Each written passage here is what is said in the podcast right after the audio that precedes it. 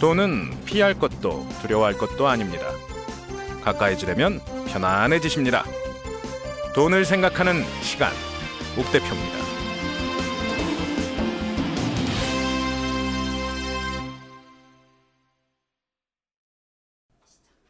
네, 안녕하십니까. 돈을 생각하는 시간, 옥 대표입니다.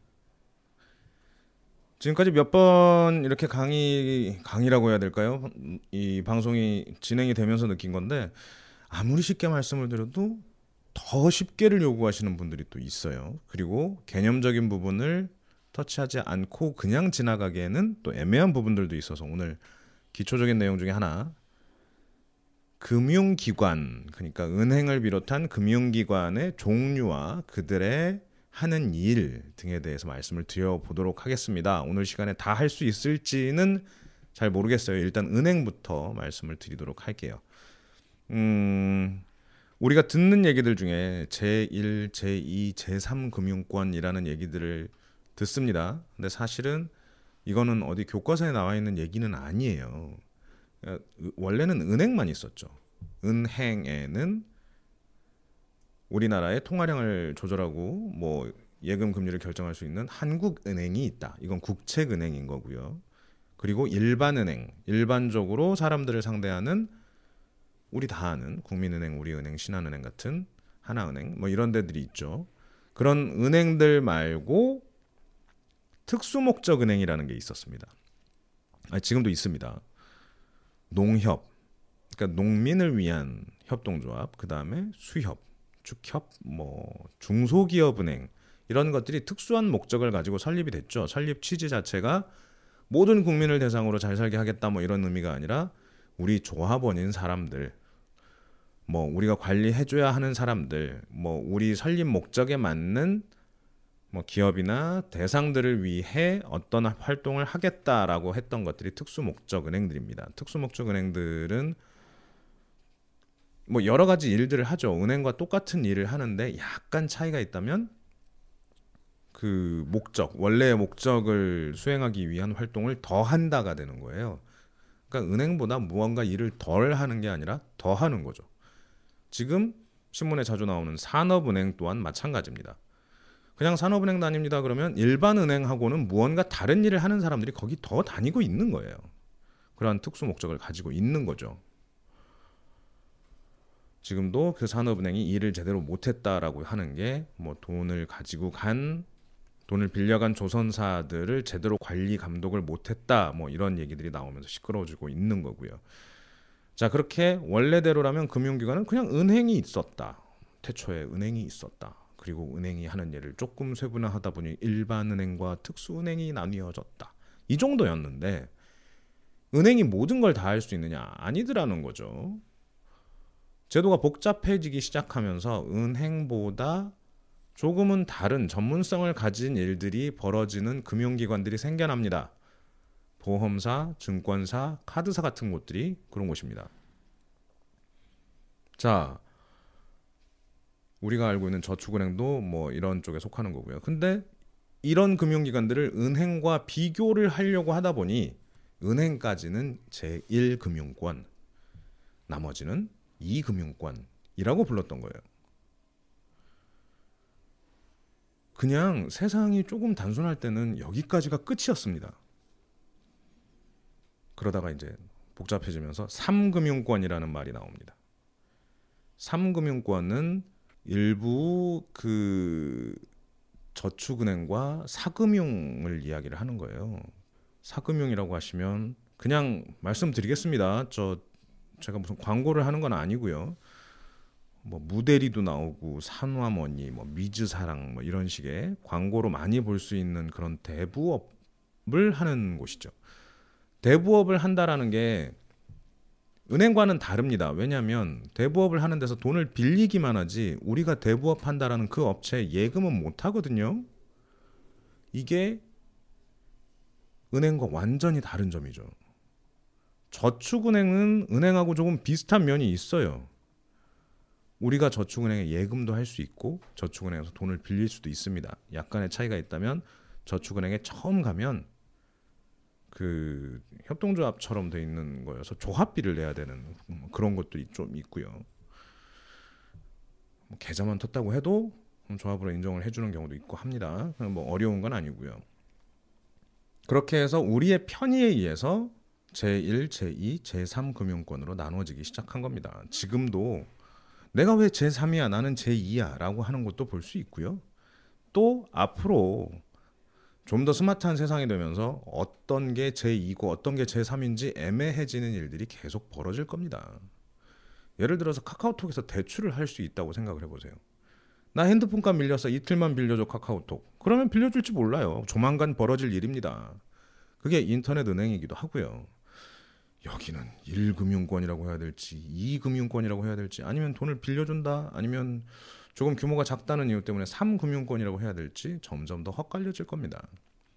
그래서 사실은 이게 제1, 제2, 제3이라는 그런 얘기가 중요한 건 아니고 금융기관들을 차별화시키기 위해 이렇게 불렀다라는 것 정도만 이해하시면 될 것 같아요. 자, 다음은 은행입니다.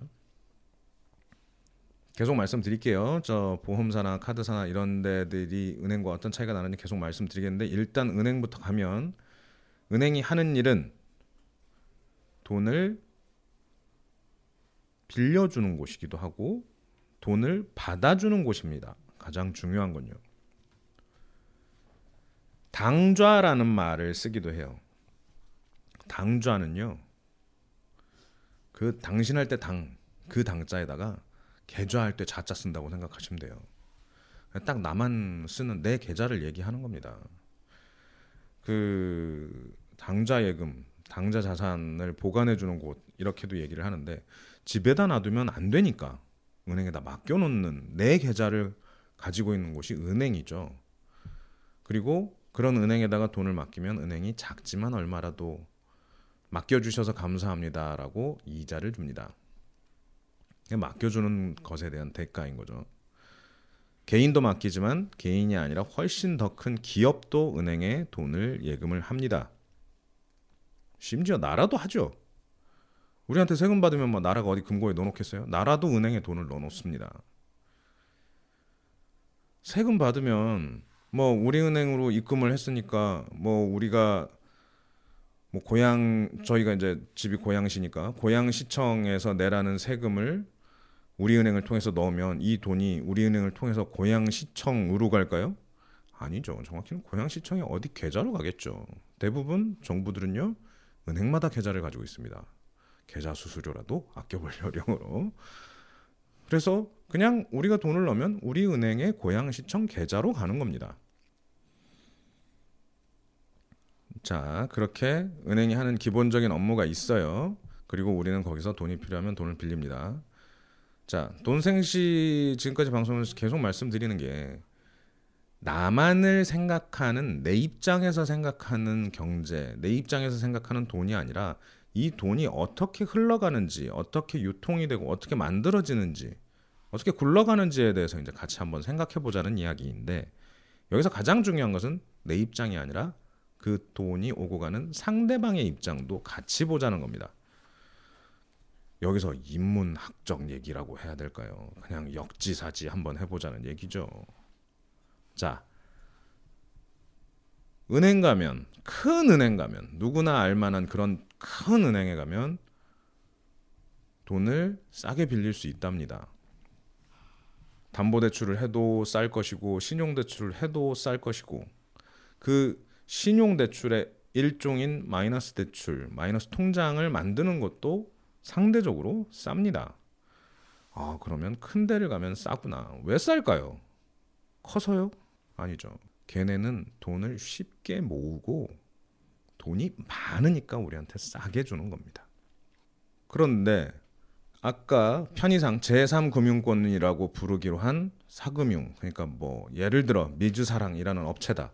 근데 거기 가서 빌리면 27.9%의 이자를 내야 됩니다. 이거 많이 싸진 겁니다. 맨 처음에 대부업 광고를 할 때만 하더라도 이자율이 39%였어요.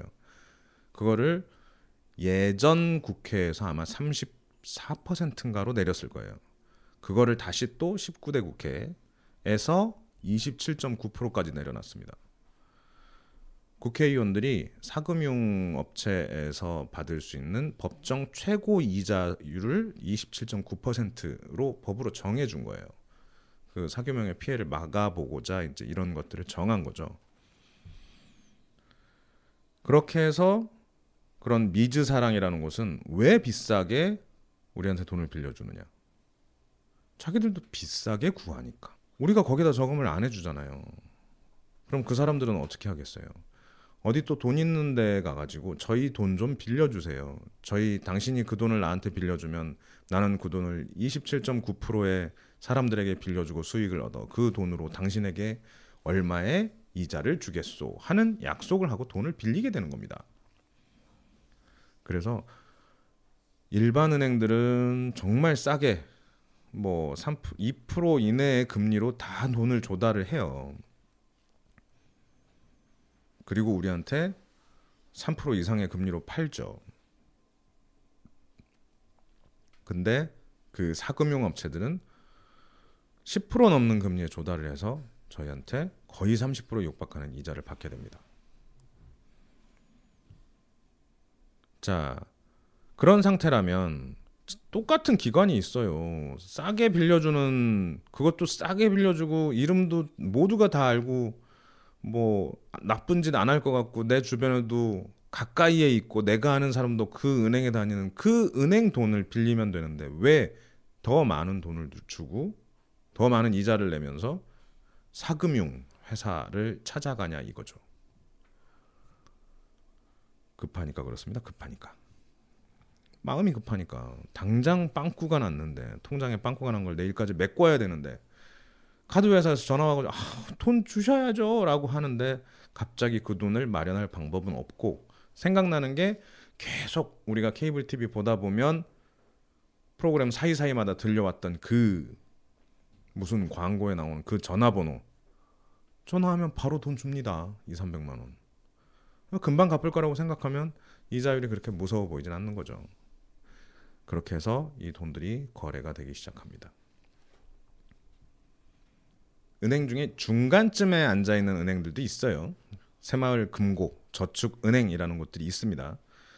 여기들도요 잘 봐, 봤으면 하는 게 새마을금고라는 곳은 최대한 조합원의 이익을 생각합니다라는 식의 저 입장을 보여주고 있고 그래서 은행보다는 어쩔 수 없이 비싸게 돈을 들여오므로 비싼 금리를 받습니다. 하지만 대부 업체보다는 훨씬 적게 받는 게 새마을금고 쪽입니다. 근데요, 몇몇 저축은행들은 출신이 사금융입니다. 원래 사금융을 하던 사람들이 돈을 많이 벌어서 저축은행을 산 케이스도 있어요. 그러면 이 사람들은 목적이 뭘까요? 돈을 버는 거죠. 그럼 새마을금고처럼 낮은 이자로 돈을 빌려주느냐? 그렇지는 않습니다. 이 사람들은 27.9%에 육박하는 형태, 24, 5% 정도 되는 금리를 받고 사람들한테 돈을 빌려줍니다. 그래서 같은 저축은행이라는 이름이 붙어 있다 하더라도 이자율은 천차만별입니다. 알아보실 때 어, 지난번에도 말씀드렸지만 대출은 가급적 안 쓰는 게 좋겠죠. 근데 써야 된다면 필요하기도 합니다. 써야 한다면 알아보셔야 됩니다. 내가 가능한지부터 제일 싼 곳부터 일반 시중은행 집에서 가까운 시중은행 직접 카, 찾아가셔서 물어보시는 게 맞고요. 그 다음이 뭐 저축은행이나 새마을금고 같은 가까운 그 금리가 낮은 곳 이런 곳들을 찾아서 비교하면서 봐야 될 겁니다. 담보가 있으면 저축은행에서 돈을 빌리는 것보다 보험사나 카드사에서 돈을 빌리는 게 더 나을 수도 있습니다. 보험사가 원하는 담보라는 건 그 보험회사에 들어오는 나의 보험료가 담보가 되는 거고요. 캐피탈이라고 부르죠. 현대카드, 현대캐피탈 이 같은 회사 같은 그룹인데 이런 곳에서는 집이든 차든 뭐든 다 받아줍니다. 담보가 될 만한 것들은 받아주고 상대적으로 이자율은 사금융보다는 쌉니다. 그러니까 이런 영역들을 광고만 믿지 마시고요. 그냥 편하고 간편하니까만 생각하지 마시고 조금은 불편하더라도 한 번만 더 돌려서 저 몸을 좀 고생을 시키면 두 가지 효과가 있어요.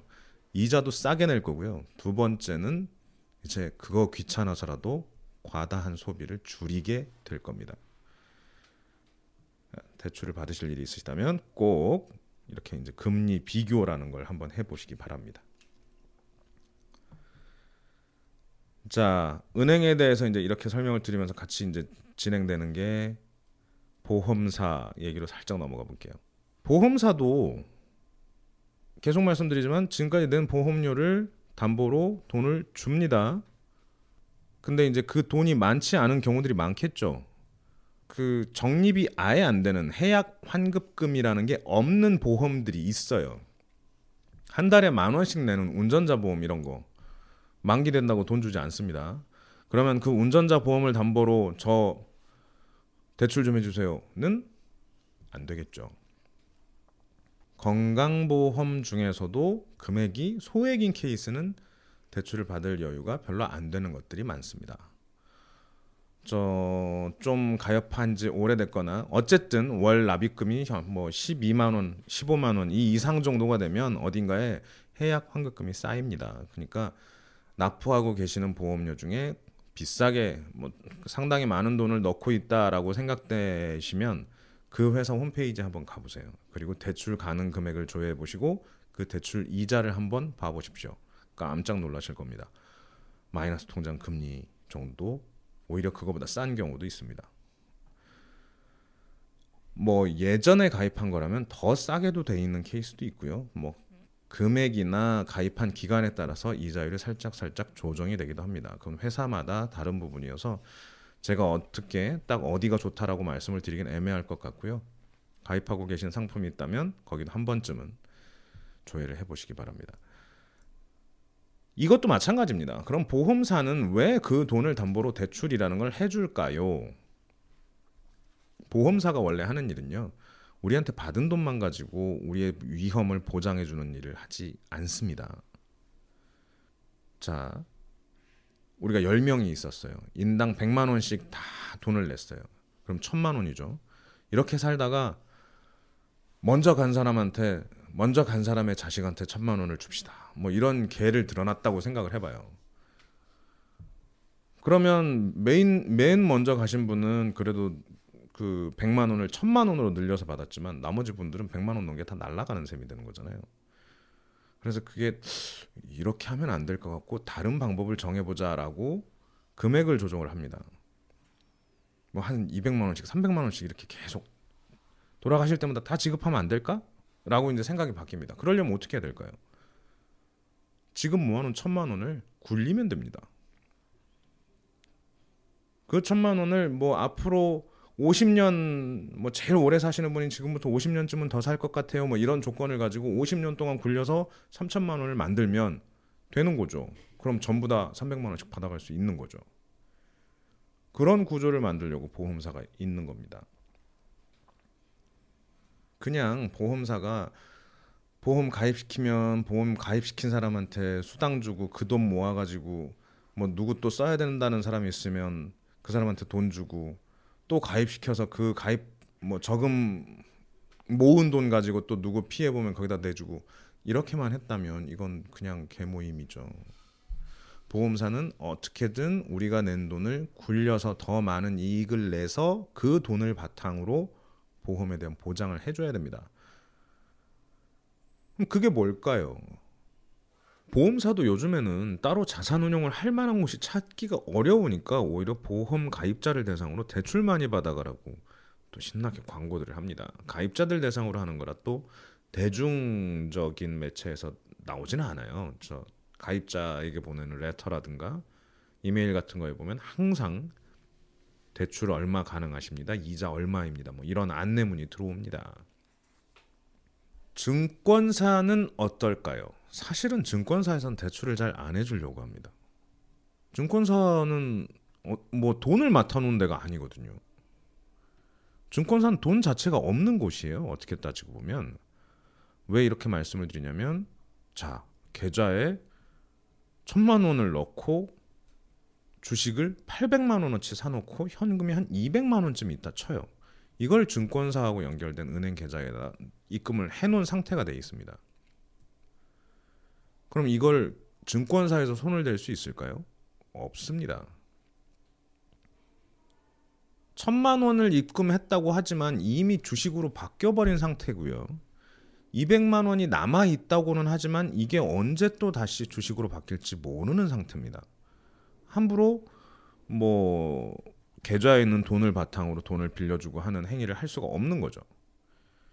증권사는 거래를 중개해주는 역할만을 할 뿐이지 이 거래를 직접적으로 돈으로 가지고 관리를 하는 곳은 아니라서 뭐 별도의 대출이 있거나 하진 않습니다. 다만 주식을 담보로 대출을 받아서 또 주식을 사는 행위 같은 것들은 좋아하겠죠. 다 본인들의 거래하고 관련이 돼 있으니까요. 그럴 때는 다른 기관들 몇몇 기관들이 같이 있습니다. 거래소도 거기에 껴줘야 되고 증권 예탁원, 결제원 뭐 이런 곳들 껴야 되고 증권전산 이런 데랑도 협의를 해서 프로그램을 딱 만들어 가지고 증권 담보 대출 증권을 담보로 대출을 받는 그런 행위들을 할 수 있게 정리는 해놨습니다. 이게 근데 일반적인 가계부채하고는 상관이 없어요. 이렇게 대출을 받아서 쓸 일이 별로 없거든요. 누가 아니 여윳돈이 없는데 증권 계좌에다가 몇 천만 원씩 넣고 그걸로 주식 산 다음에 이걸 담보로 돈을 대출 받아서 생활비로 쓰겠다 이렇게 생각하실 분들은 없으실 거거든요. 대부분 가지고 있는 돈 내에서 한도 어, 항상 모자란 상태가 됐을 때 대출을 꿈꾸게 되니까 그럴 때 우리가 볼 수 있는 건 은행 쪽 그리고 조금 더 확장하면 카드나 보험 쪽이 될 것 같습니다. 카드 카드는 카드사에서 돈을 빌린다 카드 론을 한다라는 것도 있고요. 그리고 카드 대금을 갚지 않는다라는 것도 있습니다. 이게 카드 대금을 갚지 않는다라는 얘기는 그 어, 리볼빙이라는 단어들을 쓰죠. 지금 내셔야 될 돈이 몇백만 원 있는데 그 중에 5%만 내시고 나머지는 다음번에 갚는 걸로 하시죠. 라고 하는 리볼빙 제도가 있는 겁니다. 이건 당연히 자기네들이 나머지 돈에 대해 이자를 붙이겠다는 얘기가 되는 거고요. 카드로는 500만 원까지는 현금으로 뽑아 가실 수 있어요. 그거 이자율은 얼마입니다 라고 하고 또 나오는 겁니다. 각각의 이자율 사람마다 다릅니다. 다만 은행보다는 비싸다. 담보가 있는 것보다는 당연히 비싸다. 다만 사금융보다는 조금 싸다 정도로 이해를 하시면 될 것 같습니다. 이렇게 해서 은행, 카드, 보험, 증권사하고 관련된 대출에 대한 영역들 살펴봤습니다. 대출 이야기를 자꾸 이렇게 말씀을 드리는 게 일단은 돈을 빌려주는 애들도 자기들도 어딘가에서 돈을 빌려서 우리한테 돈을 빌려준다는 것. 그래서 그 빌려주고 빌려주는 그 상황에서 벌어지는 이유 때문에 어디는 싸고 어디는 비싸다라는 것. 그냥 아무런 대책 없이 이유 없이 무조건 금리가 어떻게 나온다라는 건 아니라는 것을 말씀드리려고 이렇게 이야기를 길게 하고 있습니다. 어, 그저께 그런 질문을 해봤어요. 이제 막 대학교를 졸업하고 회사에 갓 취직한 친구인데 이야기를 하다가 너무 힘들대요. 돈을 모으기가 또 돈을 불리기가 너무 힘들대요. 은행 가면 이자도 얼마 안 주고 그러게 참 그랬는데 옛날에 응답하라 응팔 보면 나오는 게 요즘 금리가 조금 떨어져서 17%야 17% 이런 얘기를 듣고 살았던 때가 1988년인데 지금은 17%가 뭡니까? 1.7%도 안 되는데 그런 세상을 살게 됐는데 어, 왜 어쩌다가 이렇게 금리가 떨어졌을까라는 질문을 했더니 그 친구가 그러게요. 누가 그렇게 내렸을까요? 그 친구는 누군가가 그걸 내렸다라고 생각을 하더군요. 대통령이 내렸겠습니까? 뭐 한국은행장이 내렸겠습니까? 금리를 내려라라고 시켜서 그런 게 아니고 그 사람들도 금리를 내릴 수밖에 없는 상황이 됐다는 거 이해를 해 주셔야 됩니다. 그때 왜 우리한테 17% 이자를 줬겠습니까? 그러면 30% 40%씩 이자를 주고 그 돈을 빌려가는 사람이 있었으니까 그렇게 17%를 줬죠. 이게 응팔 시대와 지금의 가장 큰 차이입니다. 17%의 이자를 주고서라도 먹고 살 수 있었던 은행이 1.7%를 주고도 먹고 살기 힘들어진 게 요즘입니다. 왜 그렇게 힘들어졌느냐? 계속 말씀드리지만 돈을 빌려 가질 않으니까요. 빌려 가는 사람이 비싸다고 하면 그러니까 금리가 비싼 경우에는 그냥 그냥 가버려요. 이게 되게 재밌는 게 기업이 요즘 기업들이 뭐 다뭐 뭐 어렵다 어렵다 하는 건 작은 기업들이 어려운 거고 큰 기업들은 금고에 은행에 돈을 엄청나게 쌓아두고 있대요. 유보금이라고 하죠. 근데 그 돈을 가지고 뭘 안 합니다. 그냥 은행에만 넣어놓고 있거나 최악의 경우엔 부동산만 사고 있어요. 사람 새로 뽑지도 않고요. 신사업에 투자하지도 않습니다. 아니 신규 사업이라는 것에 뛰어들지도 않습니다. 그냥 하던 것만 합니다. 그리고 매우 효율적으로 돌아가도록 조작만 합니다.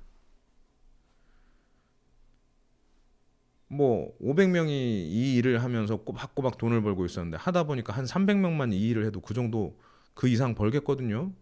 아니 뭐 버는 거엔 큰 차이 없겠거든요. 그러면 200명 자르는 게 요즘 큰 회사들이 하고 있는 일이죠. 그러면 이런 사람들이 은행에서 돈을 빌릴까요? 빌릴 이유 없습니다. 남는 아니 자기들 돈도 남는데 뭐 하려고 은행에서 돈을 빌립니까? 안 빌리죠. 그러면 은행은 이제 어떻게 해요? 이미 받아놓은 돈 굴리기로 하고 약속한 이자를 줘야 되는데 힘들어지니까 계속 신규로 갈 때마다 이자율을 낮추려고 애를 쓰죠. 적금 만기되면 적금 연장하세요라고 안 하고 무조건 받아가라 그래요. 해약시키죠. 그리고 새로 가입을 시킵니다. 낮은 금리로. 그럼 돈을 빌려줄 때 비싸게 받으면 되는 거 아니냐? 뭐 가게에서는 다 빌리지 않느냐? 뭐 은행이 거기밖에 없습니까? 이게 또 경쟁이 붙었잖아요. 이쪽 은행에선 이자율 3.5%에 주택담보대출 드릴게요. 그랬더니 옆 은행에서 에이 장난하세요? 담보가 있으면 저희 쪽으로 오세요. 2.9%에 드릴게요. 뭐 이렇게 된 게 지금 현재 현실입니다. 그러니까 은행에서 돈을 빌려주고 빌리고 하는 와중에 먹을 수 있는 비율이 점점 더 낮아진 거죠. 가계 대출 규모가 많아 가계 부채 규모가 많아져서 되게 위험한 상황이 됐다라고 하는 것들은 어, 우리 같은 서민들 얘기가 되는 거고요. 기업은 아직 괜찮다. 그러니까 큰 기업들은 돈 많이 쌓아놨다가 현재의 상태입니다. 그렇다고 기업을 너무 욕하지 마세요. 기업들이 왜 그렇게 안 움직이느냐? 안 보이니까 그렇답니다. 뭘 뛰어들면 더 좋아질 거라는 예측이 돼야 되는데 없다는 거죠. 신규 사업 진출을 안 하는 게 아니라 못 하는 거랍니다.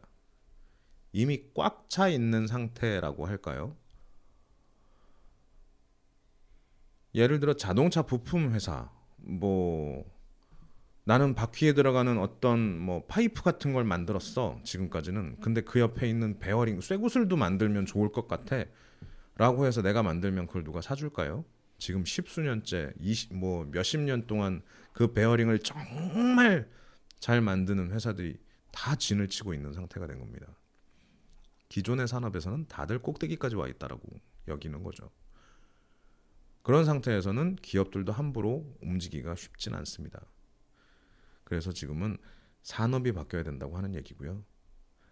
잘 했든 못 했든 하고 상관없이 현 정부가 창조 경제를 부르짖는 이유 또한 이렇게 산업의 돌파구를 찾기 위해서입니다. 찾아주길 바라는 겁니다.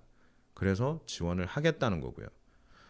안타깝게도 지금 딱 눈에 보이는 새로운 산업이 없어서 뭐 나라 경제가 그리 좋지는 않습니다만 이런 노력들은 뭐 지속되어야 할 분야이기도 합니다.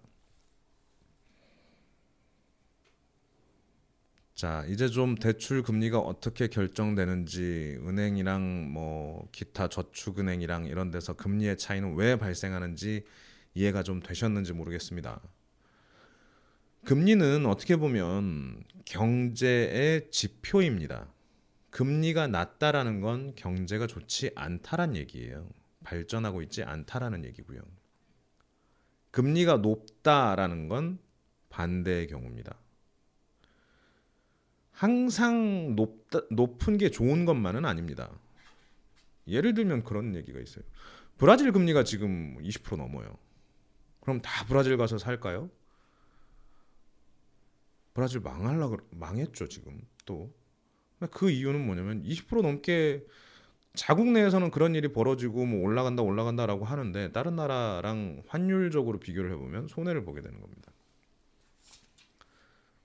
우리나라 돈 뭐 예를 들어서 100만 원을 브라질로 갖고 갔어요. 그래서 브라질 화폐로 바꿔가지고 브라질 은행에다 저금을 했습니다. 1년이 지나니까 그러면 그게 120만 원이 돼 있어야 되는데 이걸 다시 우리나라로 찾아오려고 환전을 했더니 80만 원이 돼 버리는 거죠. 그게 해외 예금 금리와 뭐 우리나라 금리의 차이 뭐 이렇게도 볼 수 있고요. 각국의 경제 상황들도 따져봐야 되는 얘기기도 합니다. 해외까지 들어가면 은행 금리를 가지고 이야기를 하는 게 아니고 그래서 환율을 가지고 또 이야기를 하는 거고요. 자, 정리하겠습니다. 국내 경제의 상황을 알려주는 지표는 금리입니다. 금리가 높다, 낮다라고 하는 건 그 나라의 경제 상황이 좋고 나쁨을 나타냅니다. 너무 높아도 좋지는 않습니다.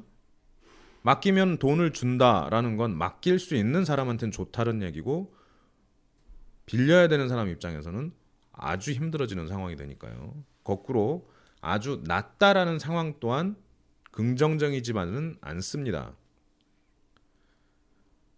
빌려가는 사람한테 조금 더 유리할지는 몰라도 맡겨야 되는 사람한테는 답답함만 가중시키니까요. 그리고 항상 상대적으로 나에게 좋을 수 있는 일은 다른 누군가에게 내지는 다른 금융기관에게는 좋지 않은 영향을 미치기도 합니다. 오늘의 포인트는 역지사지였던 것 같아요. 뭘 하든 일이 벌어지면 반대쪽에는 그 영향을 받는 경우들이 생깁니다. 계속 말씀드립니다. 돈은 피할 것도 무시할 것도 아닙니다. 알려고 하다 보면 편해집니다. 그리고 그게 내 삶에 여유를 가져오게 됩니다. 역지사지 오늘 이 말 다시 한번 말씀드리면서 오늘 방송 마칠까 합니다. 들어주신 여러분께 감사의 말씀 드립니다. 다음에 뵙겠습니다. 옥 대표였습니다. Música